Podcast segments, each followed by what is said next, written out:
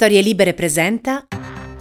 Buongiorno e bentrovati in questo nuovo appuntamento di Quarto Potere, la rassegna stampa di Storie Libere, mercoledì 9 febbraio 2022, come sempre in voce Massimiliano Coccia e come sempre andremo a scoprire cosa ci riservano i quotidiani che troverete questa mattina in edicola. Aperture dedicate a Papa Benedetto XVI che ieri con una coraggiosissima lettera alla comunità cristiana e ai giornali ha ammesso le eh, proprie colpe sui predi pedofili e ha chiesto perdono eh, dichiarandosi non un bugiardo ma eh, una persona che ha agito in eh, buona fede. il gesto di Papa Benedetto XVI ha, ha creato molto dibattito sui quotidiani, la Repubblica, il mea culpa di Ratzinger, titola così il giornale diretto da Maurizio Molinari e la stampa diretta da Massimo Giannini, il mea culpa di Ratzinger sui preti pedofili e il Corriere della Sera dedica anch'esso il taglio centrale appunto alla eh, notizia che sta un po' scuotendo anche eh, eh fuori dalle mura eh, vaticane. Ratzinger chiedo perdono, non ho mentito sugli abusi, eh, George Gershwin qualcuno vuole distruggerlo. La risposta di Benedetto XVI sull'inchiesta di Monaco, presto sarò di fronte al mio giudice ultimo. E questo tema, insomma, è alquanto divisivo all'interno del dibattito pubblico, lo vedremo con eh, alcuni editoriali, eh, ma eh, c'è da sottolineare fondamentalmente il grande eh, lavoro che lo stesso Benedetto XVI ha compiuto nell'arco del suo pontificato e ha compiuto all'interno eh, delle fasi eh, salienti, anche relativamente relativamente alle dimissioni, quando il eh, Papa parlò di male oscuro che attanaglia la Chiesa, eh, in parte si riferiva proprio anche alla pedofilia, alla corruzione. Eh, Benedetto XVI comprese già nel 2013 che era necessario un passo indietro, un passo indietro che avrebbe portato poi al soglio pontificio Bergoglio, un passo indietro per eh, ristrutturare la curia e per eh, mettere fine anche a queste impunità. Eh, quindi questo atto non va letto in una misura esclusivamente presentista, ma va letto anche in una misura di tutto ciò che eh, Papa Ratzinger ha eh, effettuato nel corso della sua vita all'interno della Chiesa e anche nella responsabilità ultima che ha vissuto con grande senso di abnegazione. Ma eh, questo lo vedremo tra poco. Il Fatto Quotidiano invece dedica l'apertura ai problemi del Movimento 5 Stelle, Movimento 5 5 Stelle tre vie d'uscite e ordinanza col buco. E la verità c'è la prova, il super pass è inutile, ma ora scatta l'obbligo sul lavoro. Il quotidiano di Belpietro continua, continua affannosamente una campagna contro le misure eh, di contenimento della pandemia. Quando la pandemia sarà finita, sicuramente avranno un problema di natura contenutistica perché sono circa due anni che aprono eh, su questi temi e vabbè, ognuno apre come gli pare, però insomma è sempre bene sottolineare certe storture. Il messaggero super bonus meno vincoli, benzina record, ora è proprio austerity, invece titola il resto del Carlino eh, e il Sole 24 ore invece ci racconta di una notizia di eh, geopolitica economica, potremmo chiamarla così. Iliad eh, ha fatto un'offerta per l'acquisto eh, di Vodafone Italia della cifra di 14 miliardi. E il mattino Movimento 5 Stelle ultima sfida Grillo Conte e al centro c'è la foto di Paolo Sorrentino perché è stata la mano di Dio, eh, ha ricevuto la candidatura all'Oscar e ironicamente il mattino titola Sorrentino bis, vedremo insomma se il regista partenopeo riuscirà a uh, doppiare il grande successo della grande bellezza. E domani il Parlamento è fermo sul fine vita Speranza prova a dargli una spinta. Ovviamente ehm, il manifesto titola con ci vediamo da Mario e Mario ovviamente è Mario Draghi e tutto quanto insomma lascia eh, presagire un giro di vita e di riforme come scrive appunto il manifesto dalla crisi delle auto alle concessioni balneari dalle bollette al super bonus tra incontri ristretti e consigli di ministri, Draghi riparte da vecchie e nuove emergenze con le solite divisioni. Venerdì sul piatto la riforma del CSM in arrivo altri 4 miliardi contro il caro energia e um, questo è appunto il titolo del manifesto e il riformista Report Rai produce dossier per intimidire i politici. Il dubbio, quella gogna sui giornali mi ha ferito più del processo, ora rivoglio la mia vita, parla Raffaele Lombardo, ex governatore siciliano scagionato dall'accusa di concorso esterno in associazione mafiosa e il foglio dedica il taglio alto anch'esso alla vicenda relativa a eh, Papa Benedetto XVI. Ma eh, proprio su Papa Benedetto XVI eh, c'è un editoriale eh, importante sulla stampa eh, di oggi che è di eh, padre Enzo Fortunato, un commento dal titolo Il coraggio di Benedetto. Eh, scrive padre Enzo Fortunato, Benedetto XVI con una lettera chiede ancora perdono a nome della Chiesa per gli abusi accaduti nell'arcidiocesi di Monaco. Il Papa Emerito esprime compassione per ogni singolo caso. Ratzinger ricorda il momento nel quale Cristo sul Monte degli Ulivi comprese ciò che di terribile avrebbe dovuto uh, vivere.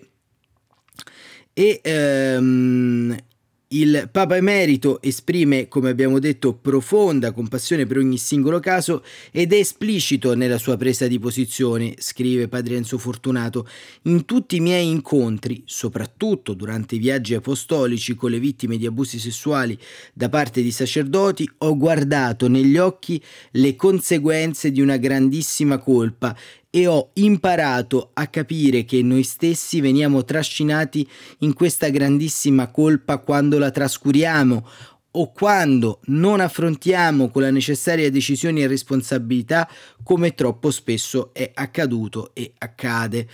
Ratzinger, scrive Padre Enzo Fortunato, ricorda il momento nel quale Cristo sul Monte degli Ulivi comprese ciò che di terribile avrebbe dovuto vivere. Che in quel momento i discepoli dormissero rappresenta purtroppo la situazione che anche oggi si verifica di nuovo e per la quale anche io mi sento interpellato, scrive invece Ratzinger. Benedetto e la Chiesa tutta chiedono perdono per non aver vegliato e per aver permesso che il dolore di quegli abusi troppe volte passasse inosservato. Esistono alcune colpe che sono grandissime. Limpidissimo quindi. Già in una via Crucis del 25 marzo del 2005 parlò di sporcizia nella Chiesa e di una Chiesa che ci sembra una barca che sta per affondare, una barca che fa acqua da tutte le parti affermazioni che di fatto crearono sconcerto e stupore e aprirono la strada ad una profonda e dolorosa verifica interna alla Chiesa, senza se e senza ma, scrive Padre Enzo. È impossibile ripercorrere le volte in cui Benedetto XVI si è scagliato contro il male spirituale che arriva a contagiare anche la Chiesa. Ricordo un suo discorso ai vescovi irlandesi del 2006. Senza eh, nessuna reticenza definì gli abusi sessuali crimini abnormi. Nel 2010 parlò di sacerdoti che hanno sfigurato il loro ministero. Nel 2011 sottolineò dell'inadeguatezza dei messaggeri del Vangelo e si potrebbe di anno in anno ripercorrere le denunce del Papa Emerito. Dobbiamo ringraziare il cielo che Benedetto abbia potuto in questa ultima lettera rispondere e argomentare in modo completo e immediato, testimoniando attraverso gli atti la sua assoluta estraneità. Dai documenti si evince che non sta proteggendo o coprendo nessuno, tantomeno il suo operato. La lettera dell'8 febbraio non è insomma che l'ultimo atto di una lunga battaglia che ha combattuto e sta combattendo con tutte le sue esigue forze e con una serenità ammirevole. Anche in questa circostanza Ratzinger e Francesco camminano insieme ed indicano con chiarezza in un mare in tempesto la rotta della barca di Pietro. questo è eh, il commento di padre Enzo eh, Fortunato, e un commento che come abbiamo detto anche in apertura si inserisce un po' in eh, quella linea che abbiamo tracciato, ovvero la linea eh, della continuità delle riforme e anche dell'impossibilità fisica di compiere quelle riforme che ha portato poi eh, quell'11 febbraio del 2013 eh, alle dimissioni eh, dal soglio pontificio. Non la pensa nello stesso modo lo storico Franco Gardini che eh, in eh, un'intervista ehm, con Domenico Agasso, sempre sulla stampa che troviamo eh, nel taglio superiore all'intervento di Padre Enzo Fortunato, ehm, dichiara gesto degno di ammirazione ma pericoloso per la Chiesa. E ehm, Cardini scrive: Ammiro la sua umiltà e il suo coraggio, ma non credo che Ratzinger abbia fatto bene a lui e alla Chiesa esprimere questo tentativo di pulizia radicale della propria coscienza. Da uomo che è stato Papa non avrebbe dovuto spingersi così là nel manifestare il suo intimo e personale senso di colpa. Rischia di restare un gesto effimero. In ogni caso ora resta capire se nella Chiesa tutto resterà come prima per quanto riguarda la piaga della pedofilia o si saprà cogliere la svolta che può imprimere questa richiesta di perdono. È la riflessione di Franco Gardini, storico e saggista specializzato in Medioevo e in cristianesimo sul mea culpa di Benedetto XVI per gli abusi sessuali nelle sacre stanze. Professore, chiede Agasso, perché è così duro con il pontefice emerito? Sono dell'avviso che certi problemi personali molto pesanti si dovrebbero risolvere nell'ambito di se stessi, nella confessione per un credente, e questo vale anche per il Santo Padre. E perché? Eh, non ho dubbi, dice Gardini, sulla buona fede di Ratzinger, ma sono convinto che questo continuo riversare sull'opinione pubblica anche i contenuti delle cose intime e più delicate si traduca poi in una sensazione di sentimenti e parole dovute. Anche un pontefice può incorrere in un'eccessiva rigorosa introspezione. Ci sarà chi penserà che Benedetto giochi con la richiesta di perdono per togliersi un peso dalla coscienza e basta.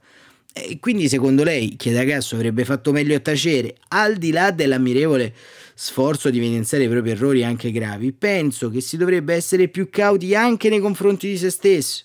Questo è un tempo che induce un po' troppo alla facile pubblicizzazione del privato e non so quanto questo sia positivo anche nella Chiesa. Ratzinger sa bene che il report di Monaco ha lasciato un'ombra e non so fino a che punto la sua esternazione riuscirà a cancellare queste oscurità, ma capisco che col passare degli anni il peso delle colpe possa essere pesante e può pesare la pressione mediatica esplosa intorno al dossier di Monaco. Ma eh, incalza eh, Agasso, non crede che, avendo ricoperto ruoli di responsabilità fino al salire sul suolo di Pietro, sia stato doveroso domandare scusa?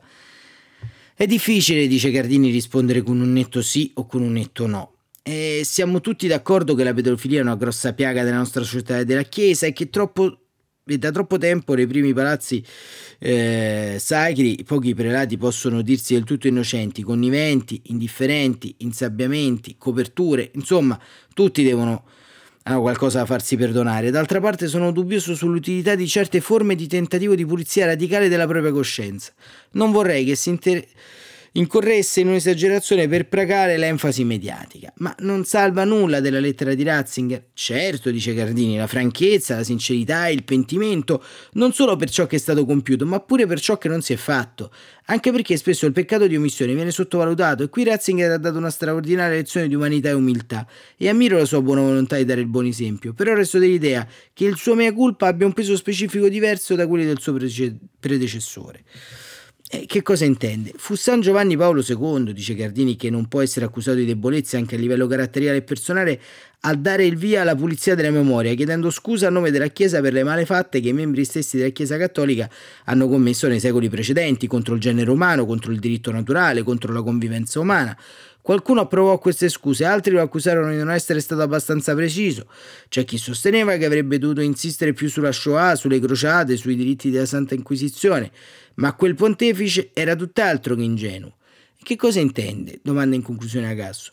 Lui sapeva bene che lanciare l'iniziativa della pulizia della memoria e della richiesta del perdono era un'arma a doppio taglio. Da un lato rappresentava la massima apertura, la massima realtà, dall'altra poteva sembrare solo uno stratagemma per chiudere col passato scomodo. Invece per Voitila doveva lasciare intendere che non bastava, che ci doveva essere un seguito positivo. Che si fa adesso? Mi seguite o tutto resta come prima?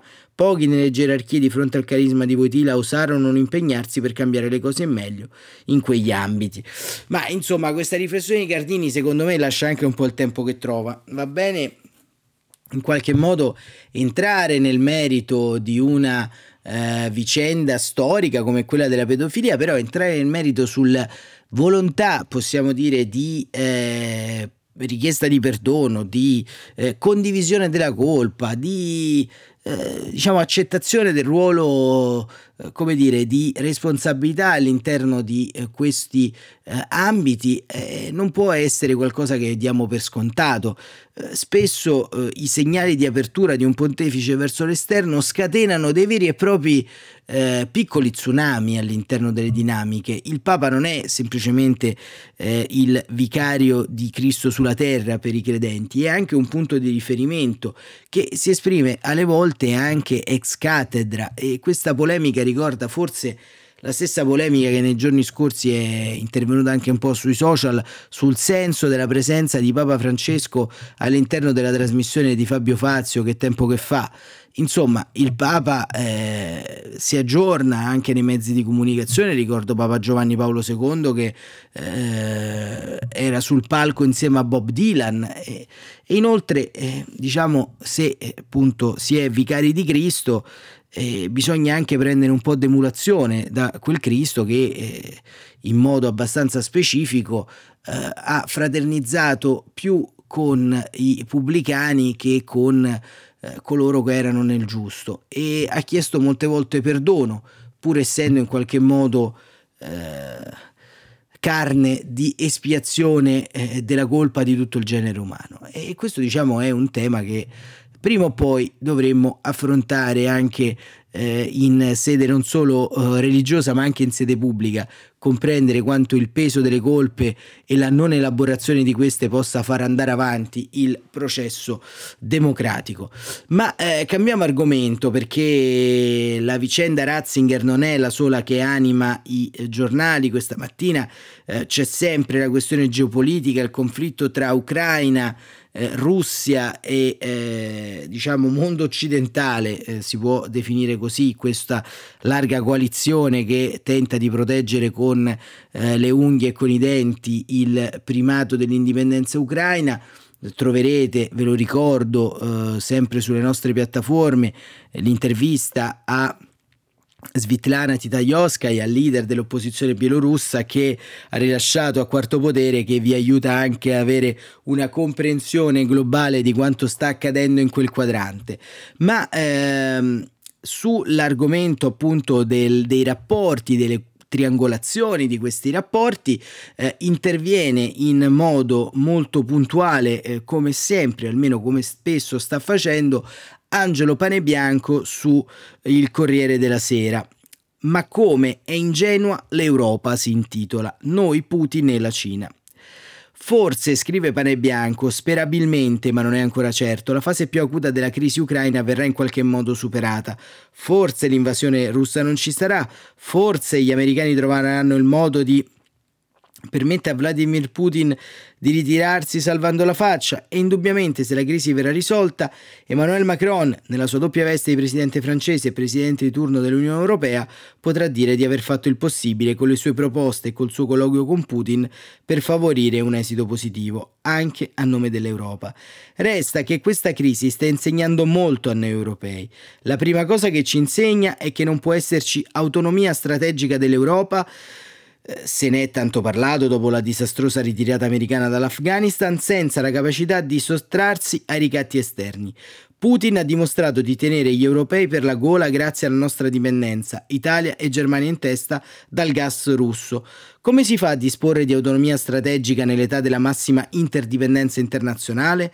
Era un ingenuo assunto liberale quello secondo cui al crescere dell'interdip- dell'interdipendenza economica la politica di potenza avrebbe progressivamente perso la centralità che aveva un tempo. Anche le potenze autoritarie, si pensava una volta saldamente inserite nell'economia internazionale di mercato, verranno addomesticate e cesseranno di essere un pericolo per le democrazie occidentali, eh, scrive eh, Pane Bianco, che come vedete punta immediatamente eh, diciamo, eh, l'indice su quella che è stata un po' la madre del ricatto di questa crisi, ovvero ehm, le vicende energetiche. E continua, di più grazie ai fitti legami ai mille, ai mille fili creati e alimentati dagli scambi economici, le società chiuse autoritarie saranno obbligate ad aprirsi, a perdere o a diluire i loro tratti autoritari.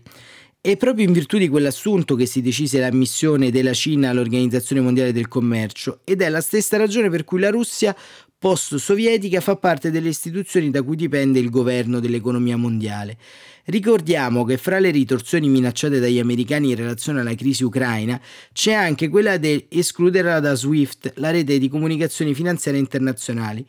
Ora dovrebbe essere chiaro a tutti che non basta coinvolgere le potenze autoritarie nelle ragnatele dell'interdipendenza economica per fare scomparire le minacce di guerra. Al contrario, i vantaggi economici che l'interdipendenza procura a quelle potenze le mettono in condizione di gonfiare i muscoli, di alimentare i propri sogni neoimperiali e per questa via di destabilizzare l'ordine mondiale. Un brutto risveglio per l'Occidente, scrive Panibianco, e massimamente per l'Europa. Adesso possiamo misurare quali errori abbiamo commesso nell'epoca ormai definitivamente conclusa in cui, crollata l'Unione Sovietica e svanita la minaccia comunista, abbiamo pensato che non ci fossero più ostacoli nell'affermazione di un ordine mondiale in cui i valori e le istituzioni occidentali potessero diventare dominanti. Negli anni 90 dello scorso secolo e ancora nel decennio successivo, la kantiana pace perpetua e la hegeliana fine della storia erano utopie largamente condivise e nutrivano l'ottimismo occidentale sul futuro. Solo così può spiegarsi il fatto che l'Europa abbia infilato spensieratamente la testa nella bocca del leone e sia diventata così dipendente dalla Russia, altro che autonomia strategica, fin quando ci vorranno anni, seppure risulterà possibile, non riusciremo a diversificare a tal punto l'importazione di energia in modo da metterci a riparo dai ricatti di questo o di quello, l'Europa non avrà la capacità di fronteggiare le crisi alimentate dalle competizioni di potenza. Si aggiunge il fatto che in materia di energia l'Europa, Francia esclusa, deve anche fare i conti con i suoi tabù, diciamo ecologisti, a cominciare da quello che riguarda l'energia nucleare. C'è un altro insegnamento, dice Pane Bianco, che possiamo trarre dalla crisi ucraina, o meglio, più che un insegnamento si tratta di una conferma. La Germania, la principale potenza economica d'Europa, alla quale spetterebbe naturalmente il ruolo di leader politico del vecchio continente, di motore e guida di un'Europa impegnata ad affermare la propria autonomia strategica, non ne ha né la capacità né la vocazione. Niente ne è testimonianza meglio del fatto che un ex cancelliere tedesco, Gerhard Schröder, sia ormai da molto tempo di fatto un funzionario alle dipendenze di Putin. Già presidente della società russa Rosneft, ora è candidato al consiglio di amministrazione di Gazprom, la grande compagnia sotto il controllo statale del petrolio. Fra i paesi occidentali è la Germania che sta vivendo con più imbarazzo balbettando il confronto con la Russia sulla crisi ucraina. Non è solo perché l'SPD, il partito socialdemocratico oggi al governo, è il più filorusso dei partiti tedeschi. È prima di tutto alla politica di Angela Merkel che dobbiamo eh, l'attuale vulnerabilità dell'Europa. È assai probabile che se la crisi ucraina verrà in qualche modo superata, il gasdotto Nord Stream 2 verrà subito attivato e la dipendenza energetica dai russi aumenterà ancora. In queste condizioni non ha neppure senso parlare di difesa europea. Archiviato il sogno di dare vita a un ordine internazionale liberale, siamo entrati in una fase di accesa competizione di potenza. Per quanto riguarda l'Europa, dovremmo vedercela sia con l'accerchiamento e la pressione esercitate su di noi dall'Alleanza Atlantica, e fra le due massime potenze autoritarie, Cina e Russia, sia con le minacce portate dall'estremismo islamico che provengono dalle aree di instabilità Medio Oriente e Africa. Minacce, detto per inciso, assai inquietanti, come dimostra anche il fallimento dell'impegno militare europeo volto a contrastare la sfida islamica nel Sahel, dice Pane Bianco. Data l'improbabilità che nei prossimi anni emerga un'Europa dotata di una leadership unitaria, gli europei si trovano di fronte a un dilemma o mantenere la massima solidarietà possibile con gli Stati Uniti, condividendone lo sforzo di contenere le potenze autoritarie e gli altri pericoli incompenti, ma rischiando anche di subirne contraccolpi a causa della propria vulnerabilità, oppure andare in ordine sparso all'insegna del si salvi chi può, con alcuni paesi europei pronti a coltivare l'illusione della neutralità, l'illusione di potere di fare come la Svizzera, magari anche chiedendo a Putin o ai suoi successori di proteggerli dai pericoli.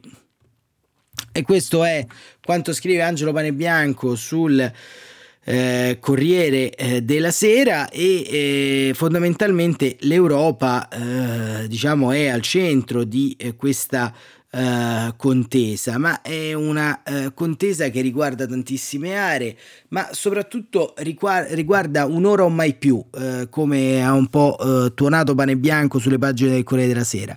Questi ragionamenti sistemici vanno fatti, vanno fatti anche perché sono il centro del nostro dibattito pubblico, ma vanno guardati anche con la necessaria eh, col necessario distacco, ovvero iniziare a costruire una politica europeista sin dagli stati-nazione, perché l'analisi che giustamente fa eh, Pane Bianco pecca solamente di una eh, piccola stonatura, ovvero eh, la eh, necessità che eh, vi sia davvero una politica europea e non una politica eh, di contenimento di quella europea da parte degli stati nazionali. Oggi sostanzialmente se non diamo, eh, come ha ribadito anche il presidente Emmanuel Macron nella eh, sua eh, diciamo, locuzione di introduzione al semestre di presidenza francese dell'Unione Europea, se non diamo all'Aula del Parlamento Europeo il potere legislativo e non solo consultivo, sostanzialmente non possiamo andare da nessuna parte, perché ovviamente un'Europa può determinare anche una politica energetica unitaria e nuova se c'è un Parlamento pronto a legiferare intorno a quello. Ma invece il Parlamento europeo non ha questa funzione. Il Parlamento europeo ratifica la maggior parte delle volte, ma non ha una funzione di iniziativa legislativa e allora cambiare questo piccolo punto che in realtà è un grande punto delle funzioni parlamentari deve essere in qualche modo la stella polare che guida eh, diciamo anche i partiti sul suolo nazionale ma sono disposti i governi a perdere autorevolezza rispetto al pronunciamento di un eventuale Parlamento sovranazionale? Sono disposti a passare dall'Europa dei singoli stati ad un'Europa davvero sovranazionale?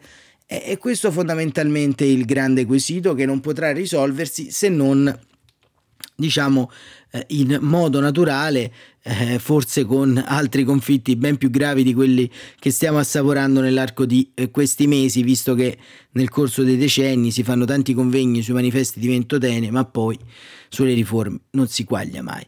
E c'è anche un altro aspetto che riguarda l'Unione Europea e che questa volta eh, va a toccare l'università. E, e l'università è comunque anche questo un argomento che eh, è all'interno eh, di questioni strategiche, soprattutto della eh, Commissione europea e del Next Generation EU, il cosiddetto PNRR, e eh, ce lo racconta Dorella Cianci su Avvenire, perché scrive: Mentre in queste ore in Italia l'aula è ha approvato il decreto ministeriale riguardante l'istruzione e l'accreditamento di nuovi corsi di studio con modalità di erogazione prevalentemente a distanza, ben poco si sta muovendo sul fronte molto più sostanzioso dei finanziamenti e dei progetti sulla missione 4. Il versante ricerca, chiaramente distinto dalla didattica, ha al momento approvato in parte solo altre clausole per proposta di chiamata diretta, ma anche di equipollenza e riconoscimento di titoli stranieri e di servizi prestati temporaneamente all'estero da ricercatori.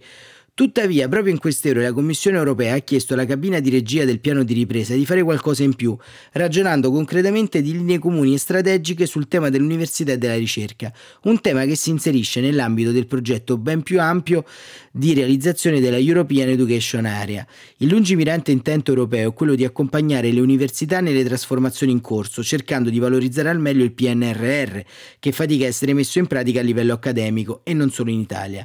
Quattro gli obiettivi enunciati, rafforzare la dimensione europea della ricerca, implementando una serie di iniziative pilota che rafforzino la cooperazione transnazionale con finanziamenti ben precisi previsti dal Next Generation EU, consolidare il ruolo dell'università quali centri di riferimento dello stile di vita europeo, specialmente sul piano dello sviluppo, scrive Dorella Cianci, delle competenze e della promozione dei valori quali la diversità e la libertà accademica. Fare delle università delle protagoniste nelle cosiddette transizioni gemelle, con linee di intervento multidisciplinare e coordinato, ma anche promuovere attraverso l'università la leadership dell'Unione Europea a livello mondiale, con misure a supporto della competitività del sistema universitario europeo per attrarre talenti e partner dall'estero all'estero. Certo, non è facile, ma senza una vera strategia europea coordinata anche a livello centrale è difficile immaginare che gli stanti sistemi accademici riescano a cogliere l'opportunità unica per investire nelle competenze dei propri giovani. La futura European Education Area, infatti, come prima raccomandazione ha quella di coordinarsi per far sì che la scelta estera sia un'opportunità e non una strada disperata. In questo l'Italia ha davvero tanto da imparare. Vedete come i temi sostanzialmente anche del sapere si saldano rispetto a quell'esigenza eh, paventata e manifestata da Pane Bianco qualche eh, minuto fa sulle pagine del Corriere della Sera. Ed è per questo che oggi più che mai, partendo anche dalle crisi ucraine, dalle eh, tante eh, vicende che vediamo, il Sahel, eh, la lotta eh, per l'affermazione dello Stato di diritto in Bielorussia, la difesa dell'Ucraina quale avamposto della democrazia liberale, la difesa della libertà di stampa in ogni singolo Stato, dei diritti delle donne in Polonia. Ecco, tutto quanto questo ci riporta ad un'unica grande aspirazione comune. L'Europa, l'Europa e gli Stati Uniti d'Europa e questo sembra essere mancato anche all'interno di questi mesi dal nostro dibattito pubblico, sempre più eh, diciamo guardato eh, in chiave ombelicale e sempre meno guardato con un eh, fare eh, fuori dai nostri confini nazionali. Immaginate come sarebbe stata la pandemia senza un centro di coordinamento di centrali d'acquisto sui vaccini. Immaginate come sarebbero state molte altre cose difficili in questi mesi in cui davvero gli stati nazione avrebbero fatto fatica ad andare avanti e con il sogno europeo e in qualche modo anche eh, con il pensiero eh, a chi l'ha percorso come eh, Altiero Spinelli e, e Eugenio Colorni e, tanti altri eh, che, che, vogliamo chiudere eh, questa eh, rassegna stampa. Perché le, le, parole che eh, abbiamo sentito anche nella giornata di ieri sulla nostra piattaforma di Svetlana Titajoskaya e, e, ed altri eh, fanno sì che eh, fondamentalmente ritorni ancora eh, una volta quella frase emblematica del manifesto di Ventotene che eh, la via da percorrere, come scrivevano Colorni, Rossi e Spinelli, non è facile né sicura, ma deve essere percorsa e lo sarà, e verrebbe da dire, nonostante tutto e forse nonostante noi. Grazie davvero per essere stati con noi come ogni giorno. Quarto Potere torna domani mattina, come sempre, alle 7.45 e che dire, buon proseguimento di giornata a tutti voi.